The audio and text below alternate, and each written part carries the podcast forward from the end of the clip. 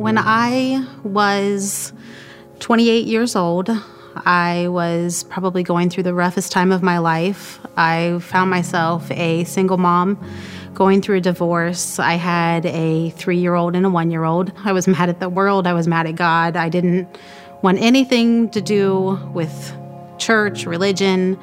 I attended church every Christmas and Easter. Um, I was raised Protestant Methodist.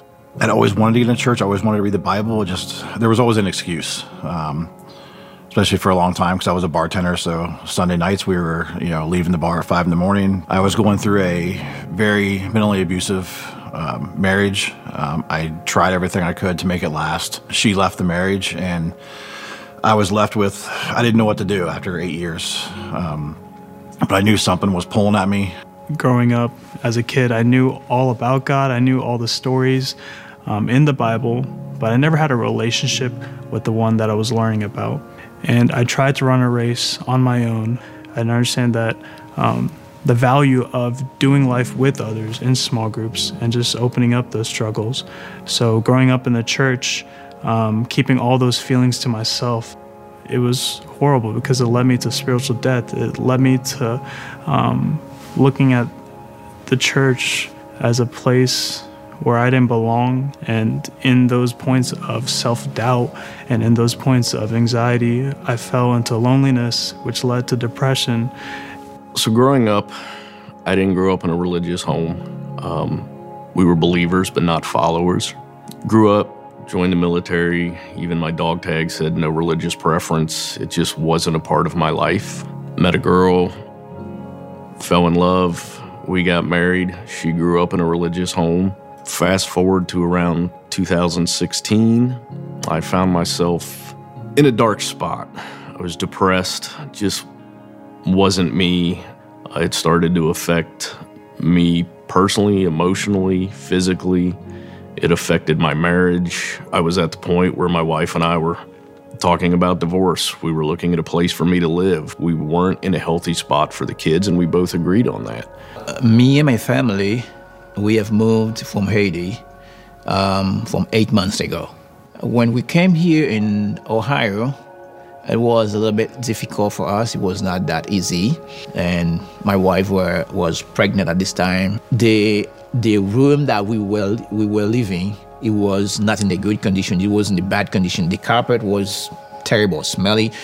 Uh, my my wife sometimes um, stand up and then hide in the corner just to cry because, really? you know, unfortunately, it was not a good life. Before I found God, I was living in Florida, and um, I was going through a lot mentally. I was um, I was really depressed. I was really anxious and I was really at the point where like I felt alone and I just didn't almost didn't want to be alive anymore. And I can remember um, always having conversations with my mom and complaining, and every phone conversation ended the same with her saying, "Have you found a church?" And I'd always kind of cut her off and say, "No, I'm not looking for a church. That's not what I'm doing right now." So one day I finally got sick and tired of her asking me that. So I said, okay, tomorrow when you get off work, come over. We'll look at all the churches within a certain mile radius of my apartment. And the next day I got home from work waiting for her to get there. And I logged onto Facebook, just passing the time. And I had a message in my inbox from somebody from high school that I hadn't talked to for 10 years. All it was was a link to Rock City. I looked up Rock City and it was about less than two miles from my apartment. And so I called my mom and said, Hey, um, when you get off work, you can still come, but we're going to dinner. We don't have to do any research. I'm going to Rock City. With my cousins, uh, being at Rock City and just showing the building of the new facility in Hilliard, I was like, I gotta go check it out, see what it's like. Out of the blue, a coworker of mine said, you know, we were talking, there's a church, Rock City Church, that I think would be a good fit for you. So thought about it and just something said I should go check it out. And went to a, a service at Upper Arlington High School by myself. Didn't tell my family what I was doing. Didn't talk to anybody. Just kind of went in the back and, and just listened to this the sermon. So I found Rock City in the summer of 2018 when I just randomly downloaded Facebook and I started scrolling through. And when I saw that the mission statement was making heaven full, I was intrigued because I've never heard of that before, nor did I understand the idea of it. I didn't understand what it meant by bringing more people to heaven or just being the hands and feet of Jesus. I first introduced uh, f- uh, to Rock City was in the laundromat, and I I found um, um, a, a group of people with red shirt marking Rock City on it. Okay, when I get inside, um, there was a, a gentleman who approached me. He said, "How are you doing? My name is Eric. So we are here today to pay um, laundry for whoever will come there." The first thing I asked him. Um, where is the church is located because I was looking for a church to go. So when I came up to visit my mom for summer break, she encouraged me to come to my first service at Rock City. And I got in the room, and the first song that we were singing for worship was Too Good to Not Believe. and just like that first chorus, like a wave of emotion just hit me. and I just started to cry because in that moment, I could just feel God trying to reach out in my life and that He really wanted me to be a part of His family. I remember walking in and sat down and cried through the entire service. I was fighting it so hard for so long that He was putting me on my knees right where I needed to be and showing me that he was the answer and that you're not at the bottom and you can come back from this and that was that was a moment that everything changed and at some point during the message it's like everybody in the room disappeared and pastor chad was talking directly to me and it was about issues going on in my life and i went home and i talked to my wife and said hey i've been going to church and she was kind of taken aback She's like, wow, um, really? I said, yeah, and I want you guys to go with me. My first couple times here, Pastor Gerald um, had told his story about forgiveness, and I just wasn't at the point in my life to start forgiving. And I think the next time he took the stage, he had made a comment that hate is the furthest thing you can be from God because our God is an all loving God. And just something snapped and it awoke me and just I just got more and more into it, fell more and more in love uh, with Jesus, and it's just really changed my life on, on, on how I do things and how I look at the world now. Rock City has completely changed my perception and my perspective of church. I've learned that church is not just four walls, church is people, a group of people that are similar in their brokenness and their struggles. And I love each value of just making heaven full and just affecting every life that comes in through our doors. We get inside. Once we get in the door, in the entrance, we ask for um, Brother Eric. Eric was greeting us. He was happy to meet us. And then now we were about to leave in. So I'm going to call Leaf again to Eric said, um, let me let me lead you guys to your car. And now he, he knows that. He realized that we didn't have a car. He said, Oh, I'm sorry, you guys were supposed to tell me. I didn't know that. So, okay, no worries, no worries. I'm gonna take you guys to your home. Every week, he come to my home and he took me to supermarket and fill my home with food. they, they keep doing things for me, unbelievable things they're doing for me. I'm telling you, um, I will never forget that. And meaning to say that Rock City was the rain of blessing in my life. Kom Marim Getan di tout sa ke mwen ta kapap sipoze di, mwen ti an remensye tim e an ki te kapap, ki te la pou te ede nou le nou te nan situasyon difisil. I was living in Florida at the time and I was still watching online from home. So I decided in October to move up to Ohio and I pretty much packed up all my belongings into three different boxes, mailed them to my mom's house, got on a plane, and moved up here. I made a bunch of friends. I got to meet a lot of the small group girls from the youth. And that day we were doing the impromptu baptisms, and that was the day that I got baptized as well. My life did an entire 180. I started being able to, I started going to school more. Um, my mental health has gotten so much better. Like, my anxiety has reduced. I am like no longer depressed, and I've worked so hard on my relationship with God. Probably a month into starting at Rock City Hilliard, I filled out a Connect card, said, Yes, I want to volunteer. And about a week later, I got an email and said, Hey, you're on the parking team.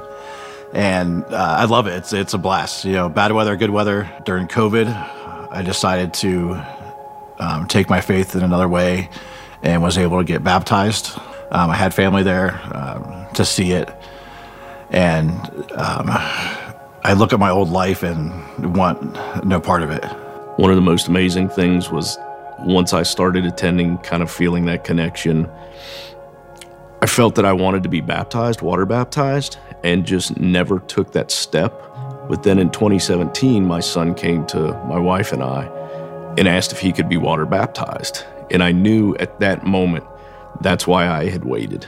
And um, both him and I got baptized at the same time. And it was just, it was amazing. Um, just seeing the connection and just what God has done in our lives.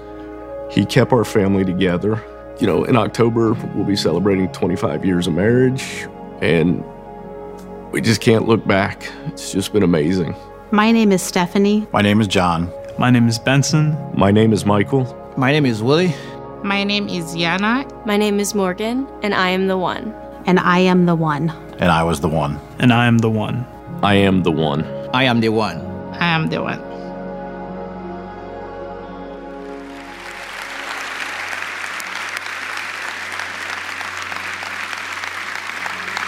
Anybody glad you came to church today? Come on, anybody glad you came to church today?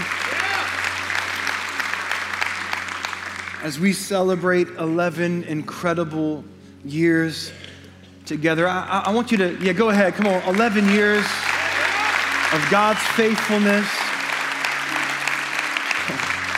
It's been an incredible, an incredible 11 years. Do me a favor right now, though. Look around you look around you, just notice the many who surround you.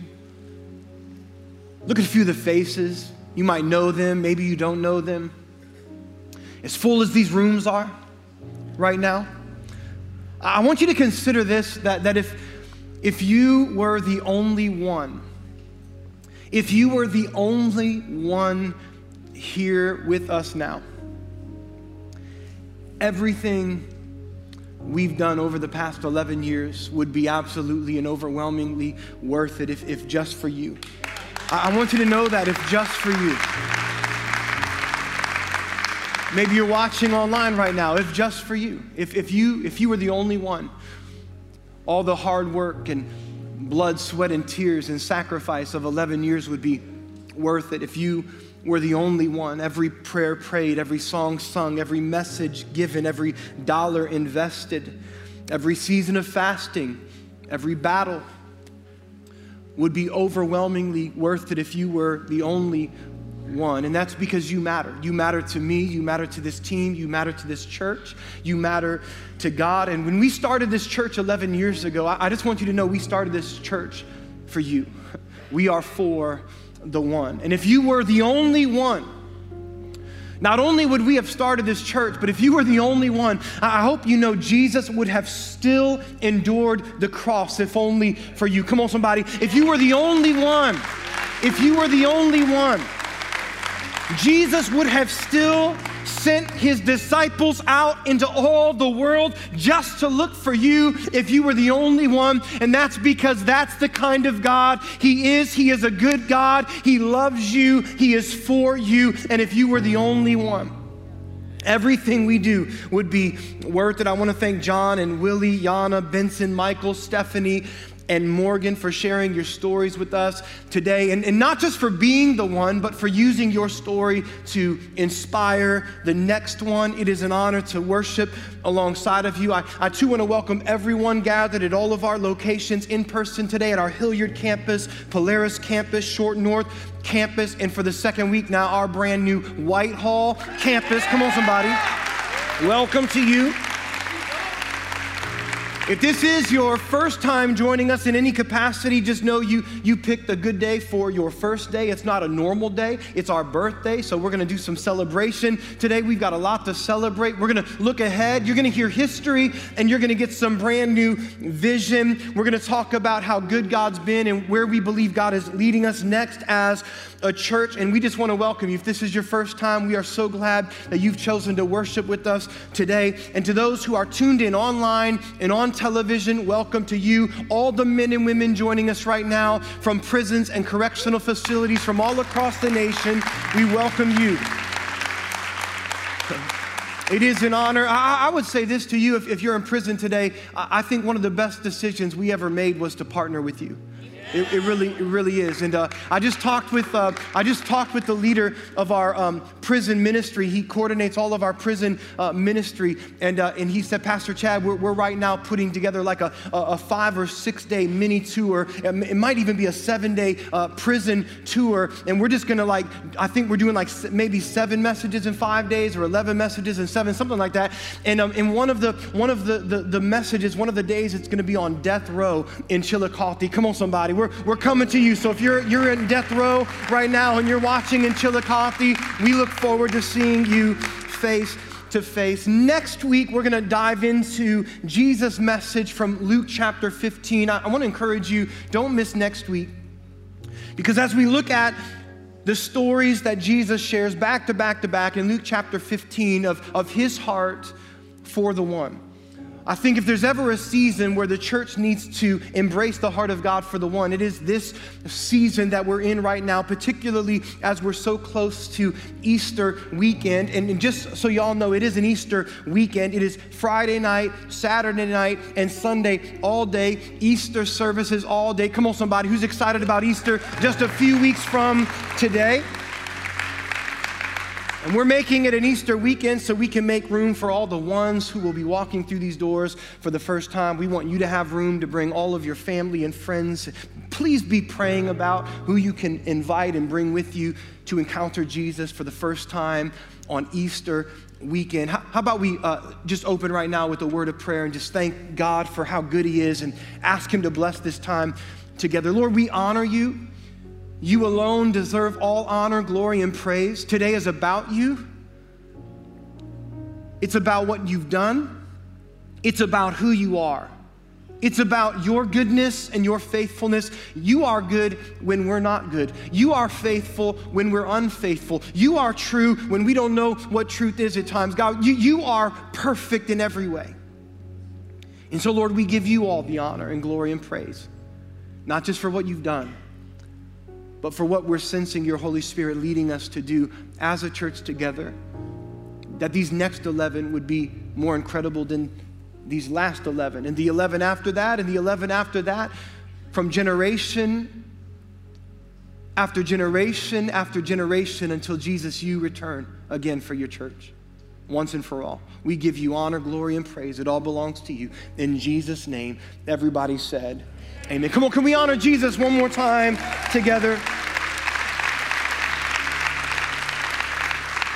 We're talking about Easter. It's just in a few weeks. I remember, it's funny, I remember our first Easter. Um, it was our fourth Sunday ever. We launched on April 3rd, 2011. That was our very first public worship experience. And that first Easter was April 24th, 2011. It was our fourth Sunday. And we were stunned not because we grew a ton on Easter, but because our church almost collapsed that Easter Sunday. And we didn't know what happened. I, I think now, looking back, what happened was the, the, the, few people that decided to join us those first few weeks, they, they just all went back to whatever tradition they were used to having on Easter. So they went back to grandma's church and mama's church and whatever. Basically, any church but Rock City Church people went to that first Easter Sunday, and um, I didn't know if we were going to make it after that, but, but thank God over the past 11 years, we've now become tradition for a whole new generation of believers. Come on, somebody.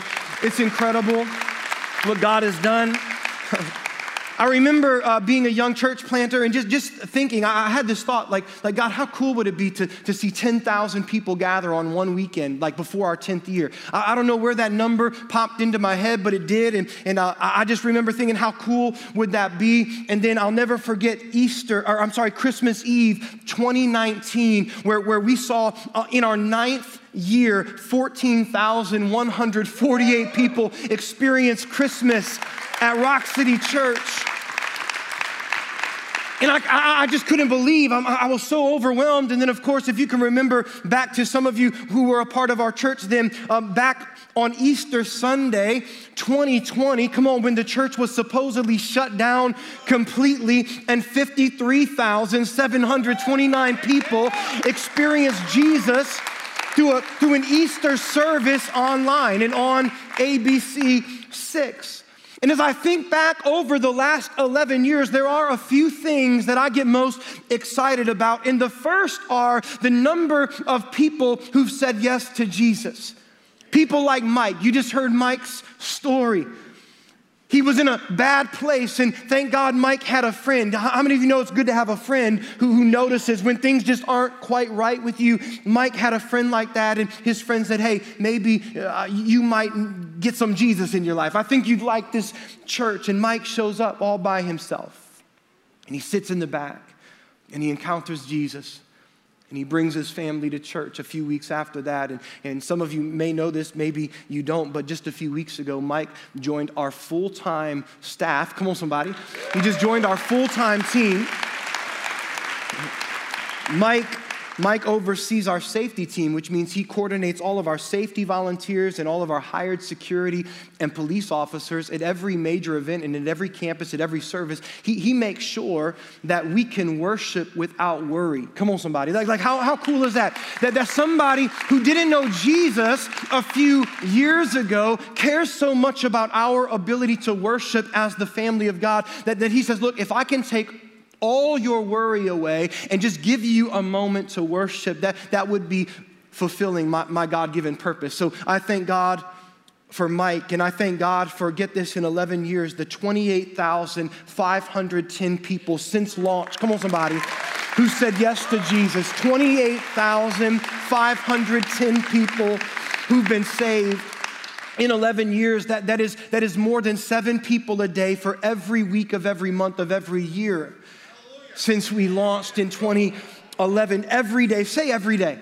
Every day, they continued to meet together in the temple courts. They broke bread in their homes and they ate together with glad and sincere hearts, praising God and enjoying the favor of all the people, which is what we're doing right now it's what we do throughout the week in small groups all across the city. And here's, here's what I love about this passage. It says, as they gathered and as they, as they uh, enjoyed the favor of all the people, as they were on mission together, the Lord added to their number daily those who were being saved. In church, he's still adding daily those who are being saved. He's still doing it. I get excited about 3,566 people baptized in just 11 years. I get excited that I get excited that nearly 500 of those baptisms were behind bars and barbed wire and in prison yards. I get excited about that.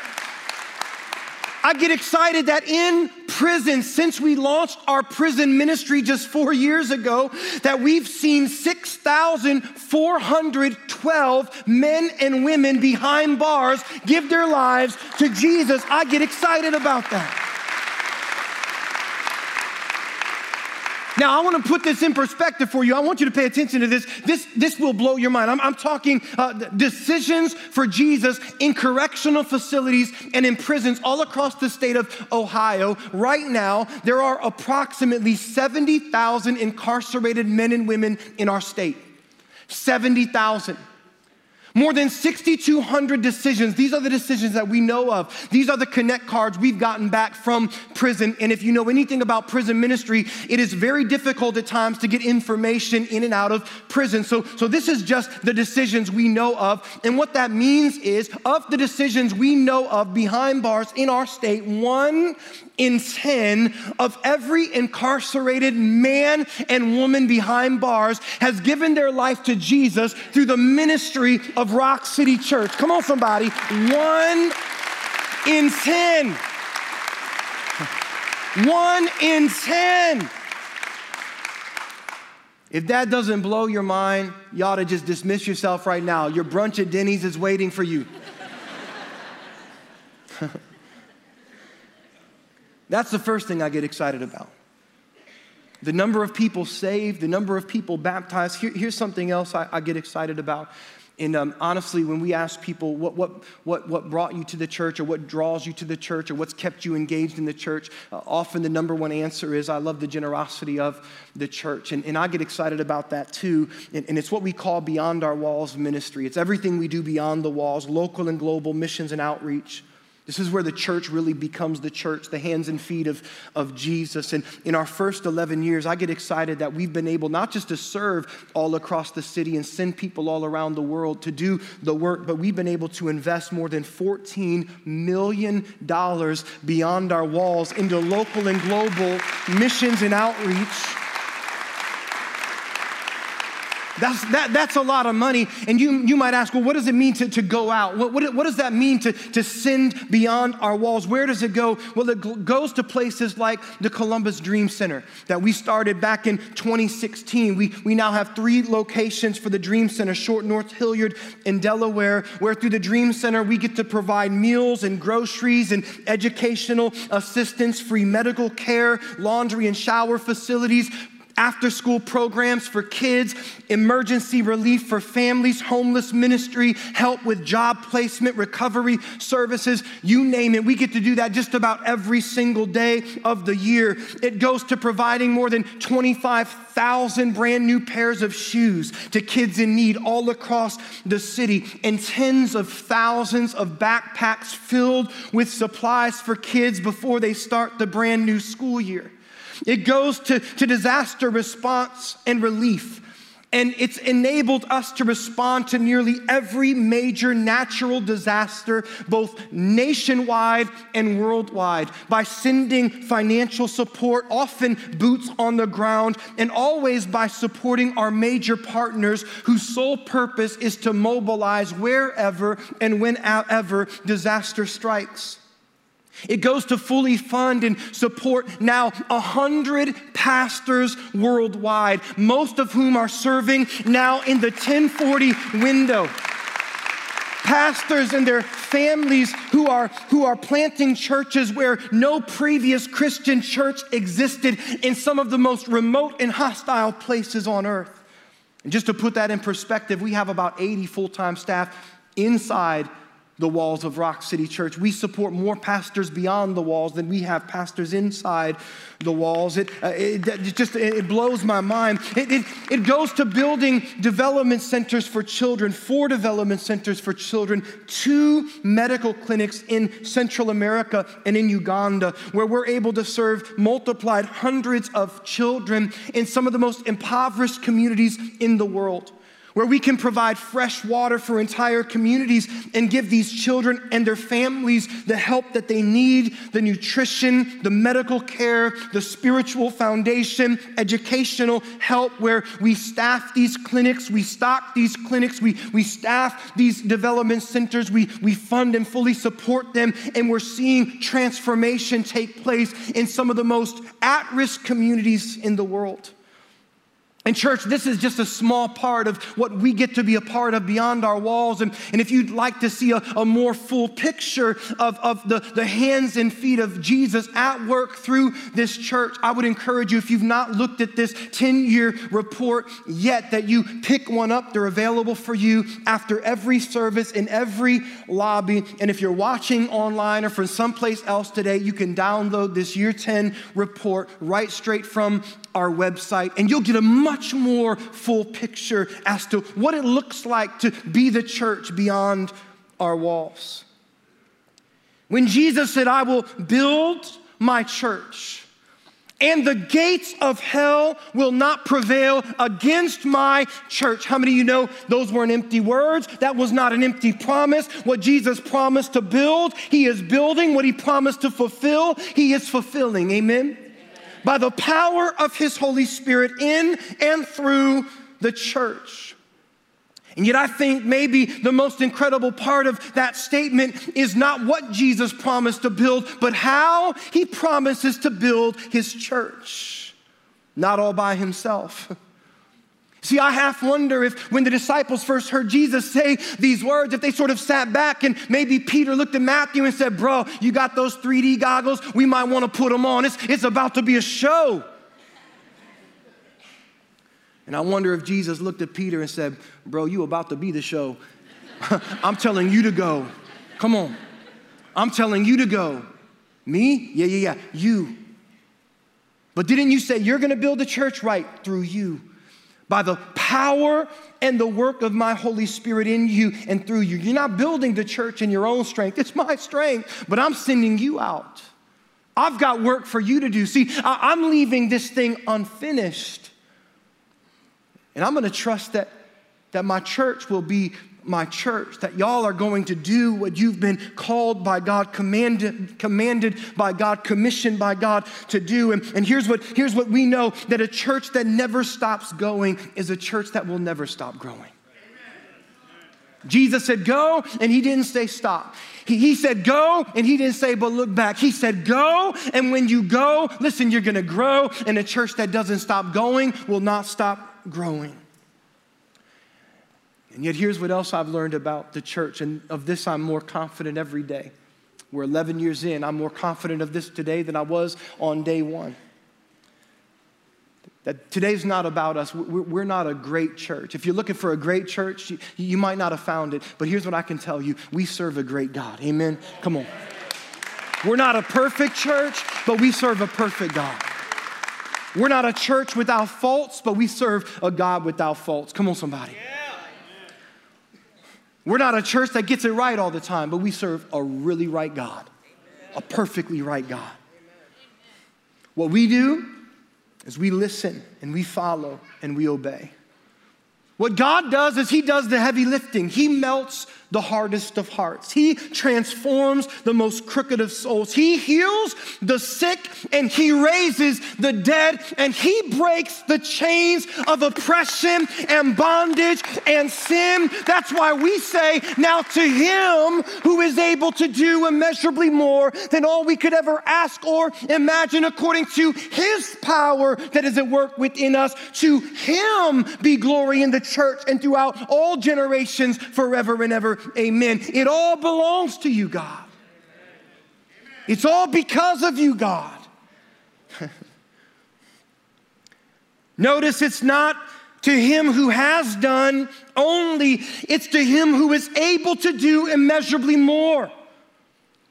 In other words, from a, from a great God who's done great things comes immeasurably more great things. Come on, somebody. He's done great things. He's doing great things, but there are greater things to come. Jesus said, Greater things will you do in my name than you've seen me do.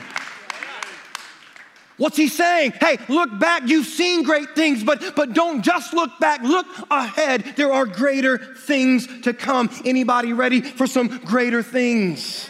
Come on. Anybody ready for immeasurably more? I remember back in 2015, we were meeting at the time in three different locations. We were renting them all, movie theaters and high schools, any space that we could finagle our way into. And at the time, we began to sense the, the, the Lord leading us to put down permanent roots, to, to start to, to um, build our own buildings or renovate our own buildings and own our own spaces so that we could do ministry anytime, any, any way, and without restrictions. And so, what we did, many of you were a part of this back in 2015, we, we launched our very first capital campaign and we called it Run. And we established this three year goal. It was massive for us at the time. It was a three year, $10 million goal. And we said, look, if we can raise $10 million over three years, we can do three things. Number one, we can renovate and launch the Columbus Dream Center. Number two, we can renovate and we can launch the Short North campus. And number three, we can build a campus in the heart of Hilliard. And we began to meet with people in the church and share the vision with people in the church. And we asked the people of Rock City Church, would you be willing to not just believe in this vision, but, but to make a three year commitment to help us make this a reality? One of the questions that we were asked more than once was uh, from, from people who really loved our church. And, and the question was this that, that if we start to move toward owning our own spaces, do you think that that might impact our ability to be generous beyond our walls as we have been up to this point? I remember one person just flat out said, Look, I came from a church where every offering that was given, it was just to pay the light bills, and nobody's inspired by that just trying to keep the thing from, from not dying. But what we love about this church is we love to, to, to, see the hands and feet of Jesus on display. We, we love what we're doing in our local community and global community, and we don't want to become a house poor church. And so, if we start moving toward this, do you think it might impact our ability to be the generous church that we have been? And we gave a, a two part answer to that question. The, the first part uh, of that answer was look, we, we've, we made a, a very principled decision back before ever we had a single worship experience. Our board of directors looked at this. We, we studied some of the most healthy, life giving, vibrant churches in the nation. And we said, look, we, we don't ever want to be a house poor church. And so, one way that we can make sure that never happens is we will set some parameters around our budget. And one of those parameters is a 20% lid on facilities cost. And so, before ever we had a single worship experience, we said we're not going to spend more than 20% of our operating budget annually on facilities. And if we can maintain those parameters, we will never have to worry about becoming a house poor church. But the second part of our answer to that question will this impact our ability to be generous? We, we said actually, we do think it's going to impact our ability to be generous. We, we think it's actually going to increase our ability to be generous. Because as the church moves into these new spaces, we're going to be onboarding so many brand new people. And the more people we onboard into this life giving, spirit filled, Jesus centered, Bible preaching, missionally focused church, generosity is going to increase, not decrease. Well, I, I'm able to say today something I wasn't able to say then. Back then, we just had to look people in the eye and say, Do you trust us? We didn't have history to point to. Will you trust us? Enough people did say, Yes, we trust you. About 800 people said, We trust you enough to invest in this vision. 800 people. 800. 800 people. Well, we just, if you look at that year 10 report, you'll see that in 10 years we were able to invest $12 million beyond our walls. In year 11, it's now up to $14 million beyond our walls. What took us 10 years to invest in our local and global community missions and, and outreach, what took us 10 years to accomplish that $12 million, we're, we're now on track to investing that beyond our walls just in the next three years. Church, come on, generosity has increased, not decreased. Our ability to serve our city, our local community, our na- the, the, the nation, the global communities, it's increased, not decreased, because 800 people said yes. I want you to think about that because some of you are gathered at our Short North campus today. You might be sitting next to somebody who was ministered to through the Dream Center some point throughout the week. Many of you are gathered right now with me at our Hilliard campus. These are incredible spaces, but I, I want you to think about this that, that we're in these spaces because 800 people said yes. 800 people said, I'm going to invest in this because I want to see greater things for this church and for this community in the future than we're seeing right now. 800 people provided this. 800 people. When we opened the doors to this Hilliard campus in January of 2019, some of you were here. Our church literally doubled in size. Every location grew. These are good problems to have, but we were freaking out. We started to ask ourselves did we miss it? Did we miss you, God? Did we not dream big enough? Do we not have a big enough vision? How can we continue to make heaven full if our brand new broadcast campus is already so full we can't bring anybody new in? The parking lot's not big enough. The lobby's not big enough. The auditorium's not big enough. The kids' space isn't big enough. God, God, what did we miss? How many of you know that when we don't know, God always knows? And when we think we've missed it, God's always one or two or many steps ahead. He always has a plan. So here we are, racking our brains, trying to figure out what, what are we supposed to do. We, we, we, we stewarded what, Lord, you gave us to steward. It just doesn't seem big enough. I, I don't understand how we continue to reach people. We're, we're at a loss, Lord. Six months after opening the doors to this brand new Hilliard campus, six months, it was June of 2019, we would receive a call from a board member at the only church that was operating within the Polaris development, a church that predates the Polaris development. No other church is allowed to exist within the Polaris development but the church that predates Polaris. We got a call six months after opening these doors, and the board member said this.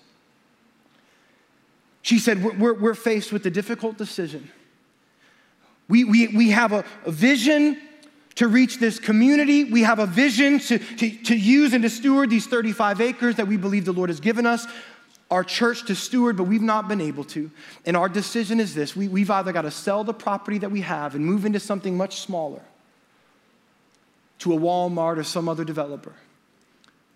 Or we can give what we have to a church like Rock City and we said, Why Rock City? And she said, Because we, we see the hand of God on this church.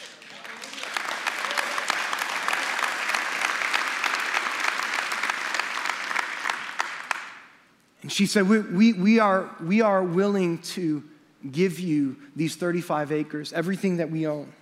We'll just give you the keys if, if you can have vision for this property. Now, our mind was blown as we contemplated that phone call and we, we prayed together. The Lord laid two passages on my heart for this team. The first is from Isaiah chapter 54, this from the message translation, where the Lord says, Clear lots of ground for your tents. Make your tents large, spread out, think big, use plenty of rope, drive the tent pegs deep. You're going to need lots of elbow room for your growing family. You're going to take over whole nations. You're going to resettle abandoned cities. Do not be afraid. You will not be embarrassed. Do not hold back. You will not come up short. For your Maker is your bridegroom, his name, God of angel armies, your Redeemer, the Holy of Israel, known as God of the whole earth. Now, we read this and we thought to ourselves, Lord, if, if what you're asking us to do is to simply make our tents larger and you're promising to fill them, then how can we not? Tell us what to do. Second passage, Amos chapter 9. God says, I will restore David's house that has fallen to pieces. I'll repair the holes in the roof, replace the broken windows, and fix it up like new. David's people will be strong again and seize what is left of the enemy church. If that's not a prophetic word for a church coming out of COVID 19, come on, somebody, when the whole world has been shaken, if that's not a word for today, I don't know what is. Plus everything else under my sovereign judgment, God's decree, He will do this. Yes, indeed, it won't be long now. Things are going to happen so fast, your head will swim. One thing fast on the heels of the other. You won't be able to keep up. Everything will be happening all at once. And everywhere you look, blessings. Blessings like wine pouring off the mountains and the hills. God, your God, says so.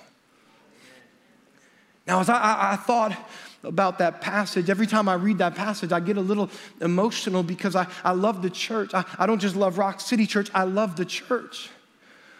And we, we as a team, we looked at that and we said, Lord, it's not just about making bigger tents, is it?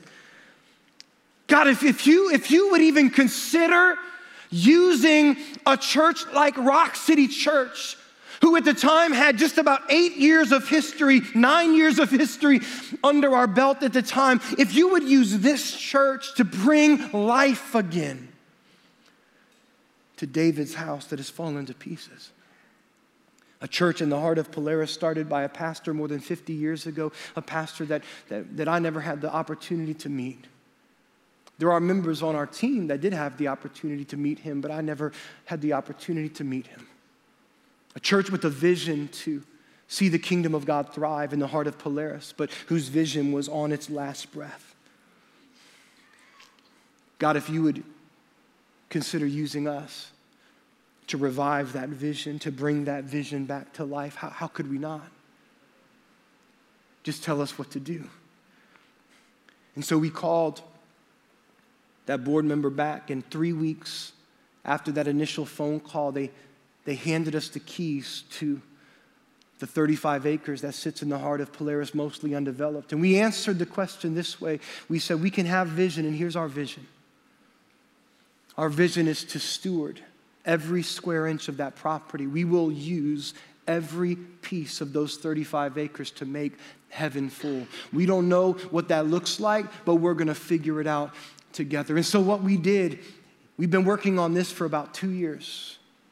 Can you sense we're transitioning now to forward thinking vision? We, we've been working on this for the past nearly two years. We, we hired an architect, a site developer. We, we had some incredible traffic studies done. And we looked at the experts and we said, Experts, you tell us what these 35 acres can hold. How many cars can we get on and off the property? How many people can we park? How many people can we seat? How big does the kids' space need to be? What about the lobby? Here's what we've learned in the few buildings that we've been able to build thus far.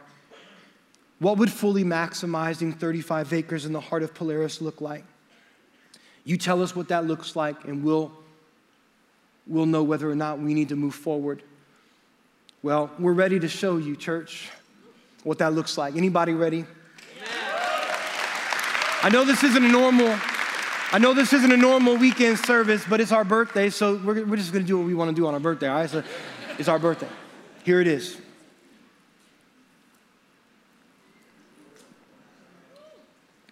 You're looking at a brand new, state of the art, 140,000 square foot campus, nearly 1,800 parking spots, a two story kids' wing that will allow us to serve up to 1,000 kids at a time, a multi level lobby, all to support a nearly 2,600 seat auditorium.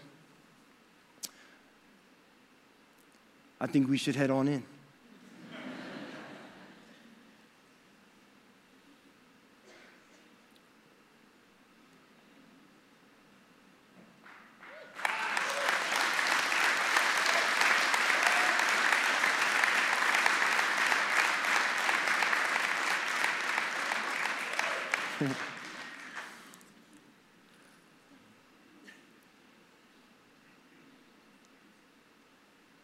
Anybody excited for what's next? Anybody? let, let me just say this if your mind's not blown, get a new one.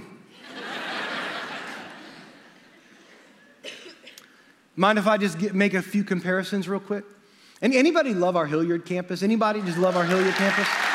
I love this campus.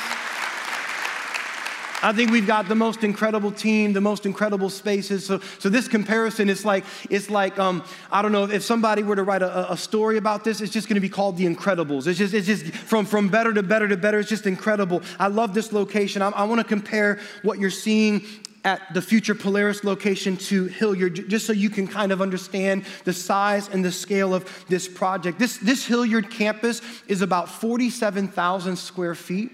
The new Polaris campus is more than 140,000 square feet. We have about 735 parking spaces at our Hilliard campus. There will be close to 1,800 parking spaces at our Polaris location. Come on, that parking team's excited. Anybody hear them?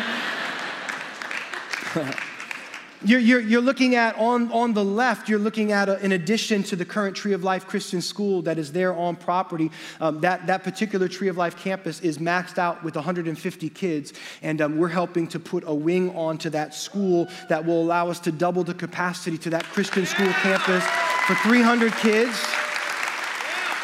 Really excited about that. The kids' space, we don't have renderings for the kids' space yet. I'll, I will tell you, it is incredible and it is large. It will serve a thousand kids at a time. We're still designing that space out. The lobby, let's just look into that lobby a bit. This is a real, like, bare bones look at the lobby, but let me just say this lobby can handle a crowd.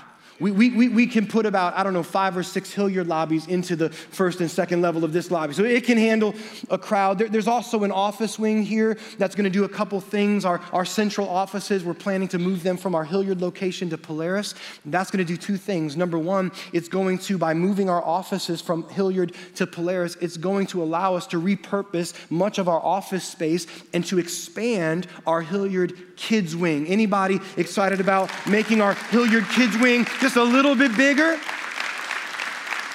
So, by us moving out of those offices in the future, we're going to be able to expand our kids' wing here. The other thing it's going to do by moving it there is it's going to give us room to grow for the future. And then, of course, this auditorium. Let's just take another quick look at the auditorium. In our Hilliard auditorium, we have 1,400 seats. This auditorium will be close to 2,600. That's 1,200 seats more than what we're seeing today. And I, what I think is one of the most amazing parts of this, this whole building is that we're only at adding 20 feet of distance from where I'm standing right now to the very last row of seats. So we're pushing that last row back 20 more feet, but by wrapping those seats around and creating that intimate worship environment, as intimate as a 2,600 seat auditorium can be, it's intimate. We, we've been through it in virtual reality, it's incredibly intimate. You walk in and you're like, this is massive and this is intimate. 20 feet of throw, we're adding to the room, but we're adding 1,200 seats to this space. It is quite an accomplishment. And I just want to say this as we talk about being for the one. That, is, that as I think about the potential of opening the doors to this new campus in the future, that if opening the doors to our Polaris campus looks anything like what it looked like when we opened the doors to this Hilliard campus, we, we could very reasonably be looking at welcoming somewhere between five and 7,000 brand new people into the church just within the first six to 12 months. Come on, that's a whole lot of ones. That's a lot of Mikes. That's a lot of Morgans. That's a lot of you who've walked through the doors of one of our campuses. You've stood in a worship experience, you've sat in a seat, and you've encountered the mercy and the love and the power and the presence of God. And He's changed and He's transformed your life. And now you, you've become not just the one, but, but, but you're one that's using your influence, your life to make it possible for more ones to come to Jesus. That's what this is all about. Making room for more ones to encounter Jesus, making room for more families to be able to worship together, making more room for the next generation to see Jesus for who he is. Amen. I'm going to share some details with you right now. I'm going to break down the timeline and and cost, the scale of this project. You're going to get a lot of material before you leave, so don't, don't worry about, you know, keeping track of all of this right now. We're going we're gonna send you out loaded and ready to go, but let me just break this down for you. We, we are right now on track in this project to begin site work already this summer. We've already purchased the steel. We've ordered the steel, which is by itself the largest, most expensive piece to this project. We've been able to now secure that price, pull the trigger on the steel. We can expect actual groundbreaking construction to begin this fall, which means that we are right now on track to opening the doors to this brand new Polaris campus in the first quarter of 2024. Come on, somebody. That's coming quick. That's coming quick. Now, our Hilliard campus, if, if, you don't know this, this is good information. Our Hilliard campus, this was an $18 million project. All in, this Hilliard campus was an $18 million project. And by the 800 who said yes back then, and just as the church continued to grow, look at all that we've been able to do and accomplish. It's been absolutely amazing. Generosity has increased, outreach has increased, impact has increased. It's just everything has been up and to the right. But this by itself was an $18 million project. Our Polaris campus is a $40 million project. Now, if you're like me, you're like, oh my God, how do we do this? Well, let me, let me give you some uh, kind of exciting news. If, if you're wondering, how can we be moving forward on a $40 million project if you're telling the church about it for the first time today? How can we have pulled the purchase on the steel if we're just finding out about this right now? Like, like how can we already be on track to accomplish something if we don't even know about it until right now? Well, we've actually been, been doing a bit of work behind the scenes, and what we've done is over the past few months, we've been meeting with a, a very diverse cross section of, of leaders in our church. We couldn't meet with everybody, but we tried to meet with as many bodies as we could. A, a nice cross section of people in our church. And we've begun to, to share that vision first with just a few. And one of the reasons we chose to share the vision first with just a few is to test the vision. One way that you test a vision is when God gives you vision, if it's from the Lord, He'll bring the provision. He's going to provide for the vision. He's just not going to tell you to do something and then not help you accomplish that. You'll also find that people get excited about the vision. When you test a vision with the few, you get to find out where's the excitement level. Are people ready to, to, to dive in, to, to be on board with this? If you're running and you look to your left and your right and you look behind you and there's nobody else running with you, you're just out for a jog. You're not leading. Come on, somebody.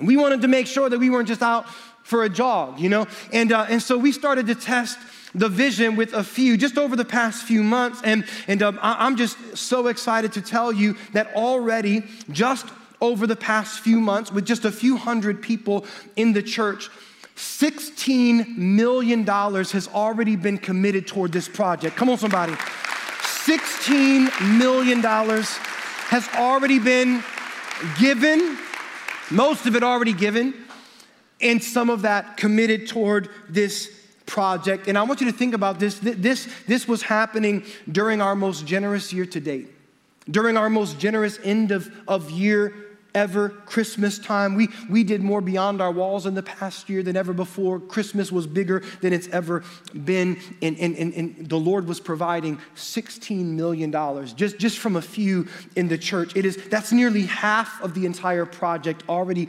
given for this project. Now, that means we're off to a great start. And that has given us the, the confidence that we need to, to move forward with this project. What it will not do is it will not finish this, this project. So that's where y'all come in. And here, here's what we're asking of everybody in our church two things. Number one, will you commit to pray with us and for us about this project? When Jesus said, I will build my church and the gates of hell will not prevail against it, what he doesn't say is that the gates of hell aren't going to put up a fight. What he doesn't say is that the enemy is without an offensive plan. See, what we know is the devil's not going to give up this ground without a fight.